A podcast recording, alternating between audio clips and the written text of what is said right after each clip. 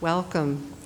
I'm Elizabeth Castelli. I'm the acting director of the Barnard Center for Research on Women, and I'm very pleased to welcome you to the 37th annual Scholar and Feminist Conference on the theme of vulnerability, the human, and the humanities. The Scholar and Feminist Conference is, as you may know, uh, the, the Center's annual conference, which began in 1974 with a commitment to building and sustaining conversations between feminist academics and feminist activisms. In establishing and nurturing these conversations, we seek to trouble the binary between academics and activisms, recognizing that academic work is in itself often a form of activism, while activists are often producers of new forms of knowledge. The collaborations that we cultivate at the Barnard Center for Research on Women over the last decades have advanced both intellectual frameworks and practical organizing models that promote gender justice and feminist social change. And we're very pleased to welcome you today to this ongoing generative process of collaboration.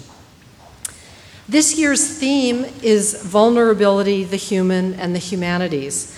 And it builds in some respects on last year's conference, which was called Movements, Politics, Performance, and Disability. We're interested this year in reflecting on the simple fact of vulnerability. That the fact that we are all, as embodied and social beings, also vulnerable beings. By recognizing vulnerability and interdependency as shared elements of existence and relationship, we are then invited to think anew about the structures, institutions, and communities that we create and inhabit, and to consider specifically how they can be transformed once vulnerability and interdependency are put at the center of our analysis. For the last decade or so, the language of vulnerability and precarity, and I'm using these terms roughly interchangeably, although I realize that they have different histories and genealogies and discursive fields. The language of vulnerability and precarity has offered a theoretical idiom for describing economic and political relationships under late capitalism.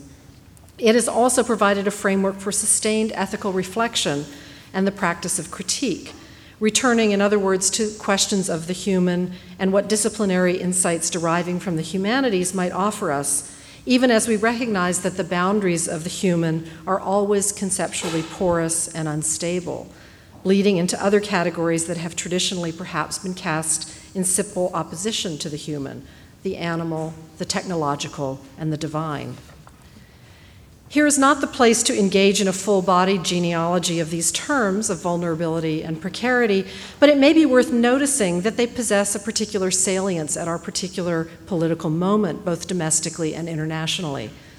A few months after we settled on vulnerability as the theme for this year's conference, the Occupy Wall Street movement was born. Among other things, this movement created a horizontal, non centralized organizing framework that began by focusing attention on economic vulnerability and its cascading effects upon individuals and communities, opening up a much bigger conversation about the apparent self evidencies of economic and social assumptions of our society.